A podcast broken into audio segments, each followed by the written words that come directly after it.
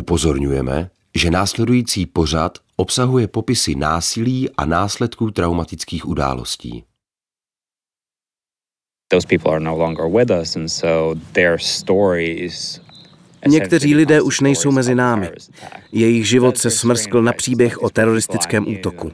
Byli to lidé, které jsem znal, moji přátelé. Dnes se na ně vzpomíná jen v souvislosti s útokem, ale ne proto, jací byli. Blízcí, kteří je milovali, si je pamatují jinak než jako mučedníky.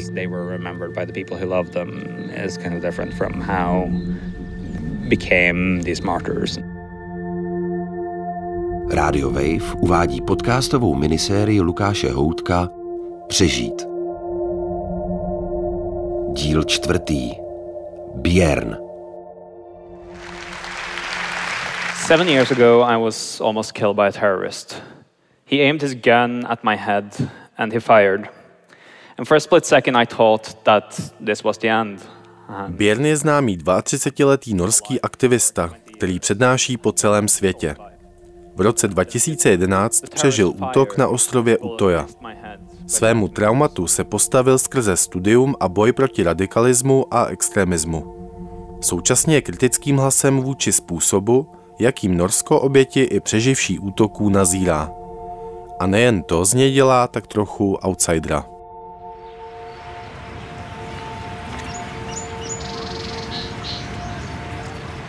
Je horký černový podvečer a my se potkáváme v jednom z parků v centru Osla. Björn totiž na pár dní pracovně přicestoval do Norska, jinak žije ve Srubu na utajeném místě ve Švédsku. Pro svou práci by mohl být terčem radikálů. V čem pro něj byl soudní proces s útočníkem zásadní? Proč se v Norsku necítí pochopený? A je možné přetavit své trauma v něco pozitivního pro společnost? O tom bude Björn vyprávět ve čtvrté epizodě podcastové série Přežít. Yeah, was kind of a regular guy just doing Byl jsem úplně obyčejný kluk. Bylo mi něco málo přes 20. Hrál jsem v orchestru, zajímala mě hudba a umění. Byl jsem i členem mládeže strany práce a snažil jsem se o inkluzivnější město. Angažoval jsem se v záležitostech mladých lidí a vzdělávání. Vyrostl jsem v hodně různorodé části Osla, bydleli tam lidé z celého světa. Velmi brzy mi došlo, že je Norsko stále poměrně rasistické. Chtěl jsem s tím něco dělat, aby moji přátelé, kteří nepochází z rodiny, jako je ta moje, dostali stejné příležitosti jako já.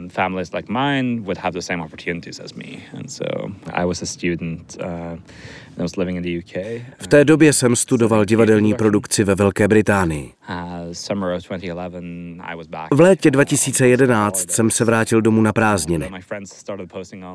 Kamarádi sdíleli na Facebooku, jak si užívají na letním táboře a tak jsem se rozhodl k nim ve čtvrtek 21. července večer přidat. Chtěl jsem si prostě užít víkend s přáteli.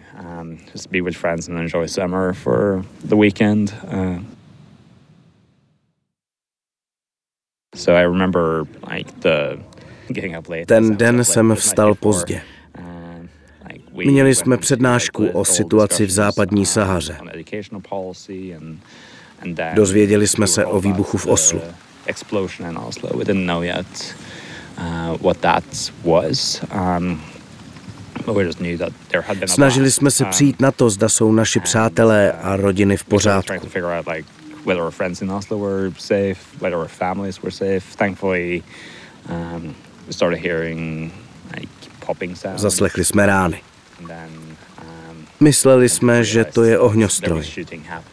Došlo nám, že se na ostrově střílí.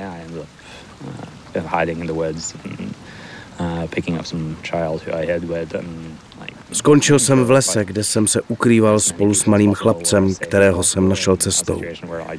Snažil jsem se udržet v bezpečí sebe a co nejvíc dalších lidí, co jen bylo možné. Nakonec jsem jen o vlásek unikl zastřelení.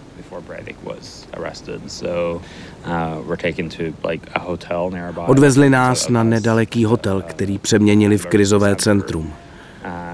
Každý se snažil zjistit, kde všichni ostatní jsou. where everyone else was. Um, a lot of people ended up in hospitals, of course, and like a lot of people ended up there, and like we were trying to figure out like who's alive and who's dead. Začaly přijíždět rodiny. Rodiče hledali své děti. Dodnes si pamatuji oči rodičů, kteří tam své potomky nenašli. Snažili jsme se zjistit, kdo přežil a kdo je mrtvý. Trvalo celý týden, než jsme v tom měli jasno.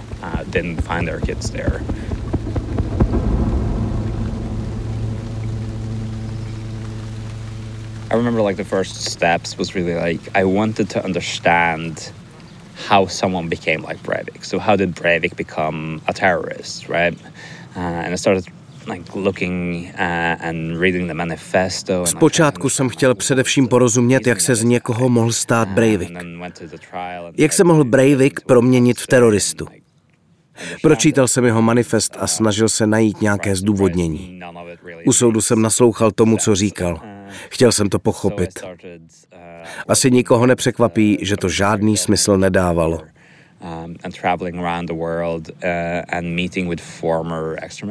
A tak jsem začal spolupracovat s dokumentaristy, cestovat po světě a setkávat se s bývalými extrémisty. Tedy s lidmi, kteří měli našlápnuto k tomu stát se někým podobným jako Breivik, ale kteří se takové dráze nakonec vyhnuli. Zajímala mě jejich cesta. Jak se k těmto hnutím dostali a jak je opustili.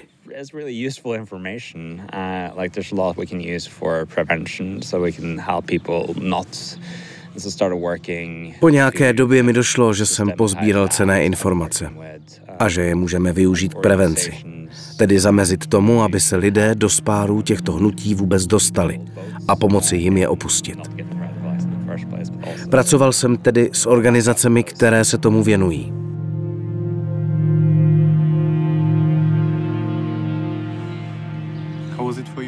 Jaké to pro tebe bylo být součástí soudního procesu? Bylo to asi rok po útocích. Popravdě bylo to náročné. Před procesem bylo několik předběžných slyšení. Nebylo snadné být s Breivikem v jedné místnosti. Obával jsem se, jaký otisk na mě zanechá. Pak jsem ale pochopil, že mi už nemůže nic udělat. Byl to obyčejný chlap. Nemohl mi nějak ublížit.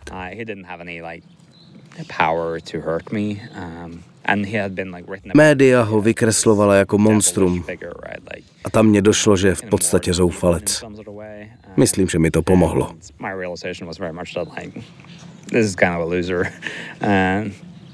And so um, I think that was like healing in itself. Um, the harder parts of the trial was really like na soudu bylo nejnáročnější naslouchat ostatním přeživším, kteří se potýkali s traumatem a dalšími potížemi. I já jsem tehdy bojoval s posttraumatem. Byly to těžké časy.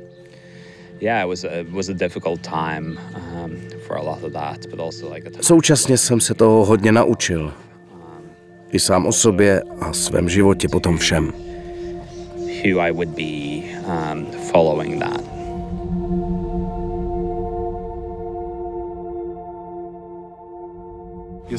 Snažil se co nejrychleji vrátit k běžnému životu.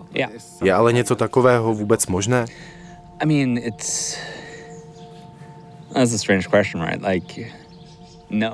To je zvláštní otázka. Mm, vlastně nejde. Očividně. Nemůžeš to, co se stalo, prostě vymazat. Já se spíš zabýval tím, jak to přetavit v něco dobrého.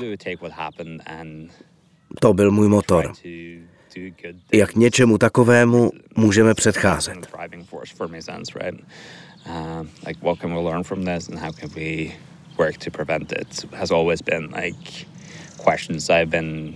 Studoval jsem, bylo mi něco přes 20. Lidé se v tom věku celkem mění.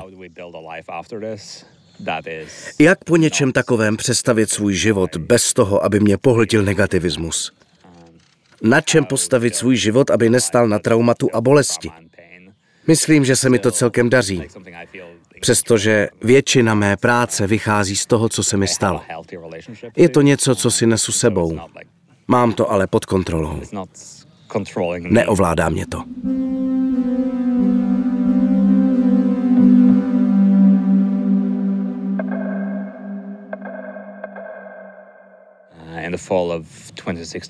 Na podzim 2016 jsem se vrátil z Turecka do Skandinávie a založil jsem spolu se svou ženou neziskovku Khalifa Eiler Institute.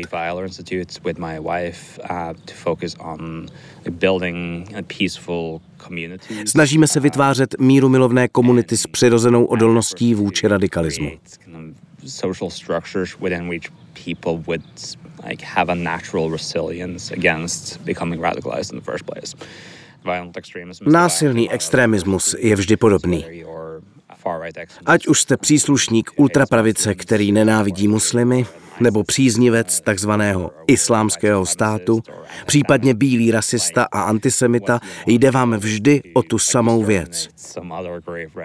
Vyhladit odlišnou skupinu lidí. Islámský stát chce, aby každý vyznával jeho interpretaci islámu, bílý rasista zase, aby byl každý bílý a tak dále. Tohle mají všechny extremistické skupiny společné. Reakcí na to může být právě budování komunit, které rozmanitost nejen přijímají, ale také vítají.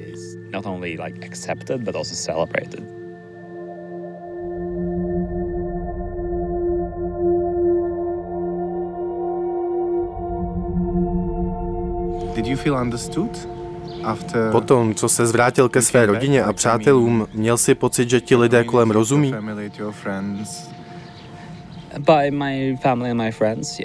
Um, Má rodina a přátelé ano. Širší okolí a společnost úplně ne. Můj přístup k traumatu a k extremismu je jiný. Um, Vyznávám restaurativní přístup, spíš než abych byl hnán bolestí, strachem a vztekem.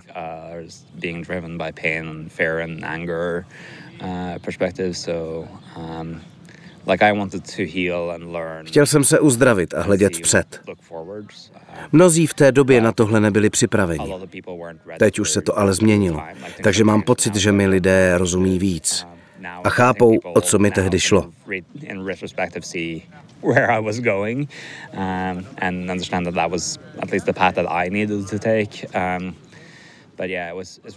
Tady v Norsku to pro mě nebylo snadné. Um, to, co jsem vnímal jako osobní trauma, bylo současně osobním traumatem dalších stovek lidí. Každý z nich měl svou vlastní cestu. Současně šlo o národní trauma. Vládní čtvrť byla rozprášena. Náš pocit bezpečí dostal na frak. Proto pro mě bylo složité najít v tom všem své místo. Vnímal jsem rozpor v tom, jak jsem se s tím chtěl popasovat já sám a jak se s tím vyrovnávala celá země. Současně jsem zrovna žil v Británii. Měl jsem od toho ke svému štěstí odstup. Cítil jsem, že mi lidé v Norsku nerozumí.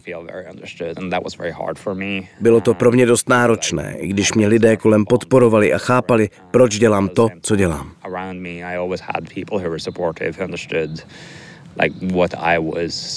like my my journey.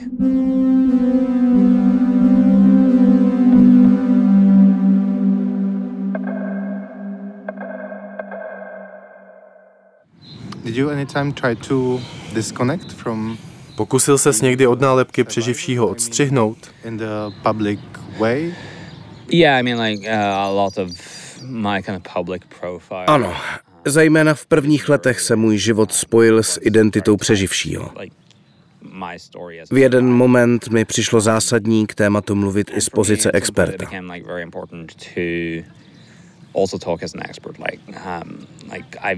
Um, Strávil jsem roky výzkumu v oblasti extremismu, už přes deset let v té oblasti pracuju. Má odbornost v boji s extremismem a terorismem nevychází z toho, co se mi přihodilo, ale z mnoha let tvrdé práce. Někdy je proto pro mě důležité ty dvě roviny rozlišovat.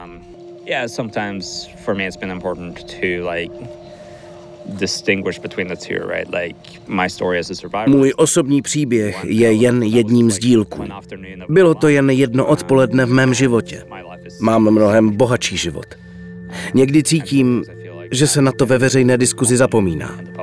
To, co jsem dokázal, není dáno jen tím, že jsem přežil útok.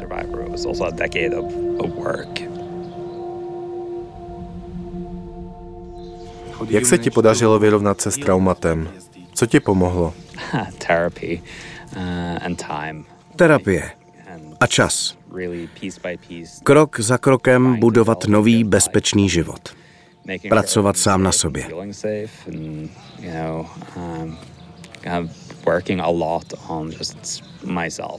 Což může být poměrně těžké cítit se bezpečně vzhledem k práci, jakou děláš. Jo, v některých situacích se bezpečně necítím vůbec. Dokážu to ale dostat pod kontrolu. Důležitý je pro mě základní pocit bezpečí. Ne každá situace můj život ohrožuje.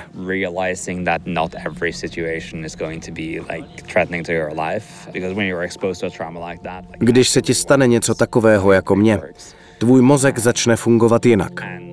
S tím se musíš naučit pracovat. Čím déle ta traumatická situace trvá, tím je to složitější.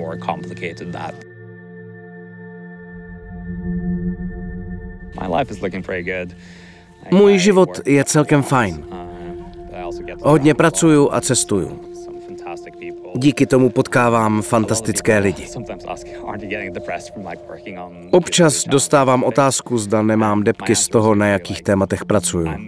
A já na to odpovídám, že jsem naopak inspirovaný dalšími lidmi, kteří se v těchto složitých oblastech pohybují. V lidech je tolik dobra. A mnoho z nich se snaží své okolí změnit k lepšímu. Je radost to sledovat. To mě žene vpřed.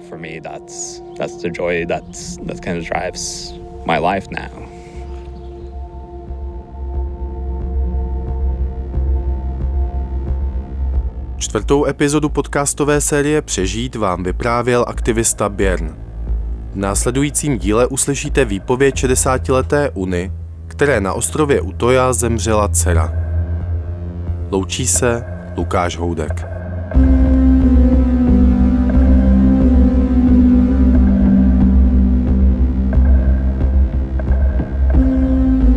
Přežít.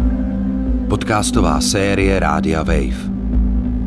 Autor Lukáš Houdek. Dramaturgie Jakub Horáček. Zvuk Radim Dlesk. Zvukový design Adam Voneš. Produkce Petra Kupcová. V českém znění účinkoval Filip Raimond. Podcast o lidech, kteří prožili útoky na Utoje a v Oslu, poslouchejte na webu wave.cz, v aplikaci Můj rozhlas nebo v dalších podcastových aplikacích.